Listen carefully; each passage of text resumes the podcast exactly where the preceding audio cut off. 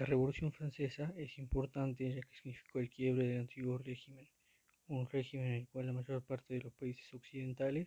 vivían bajo el yugo y el dominio de monarquías más o menos efectivas que daban todo el poder al monarca y muy poco poder al pueblo. Las principales consecuencias de la Revolución Francesa fueron la abolición de la monarquía absoluta y la proclamación de la República, eliminando las bases económicas y sociales del antiguo régimen. Después de la Revolución Francesa se cambió la estructura social y política y el sector predominante pasó a ser el de la República.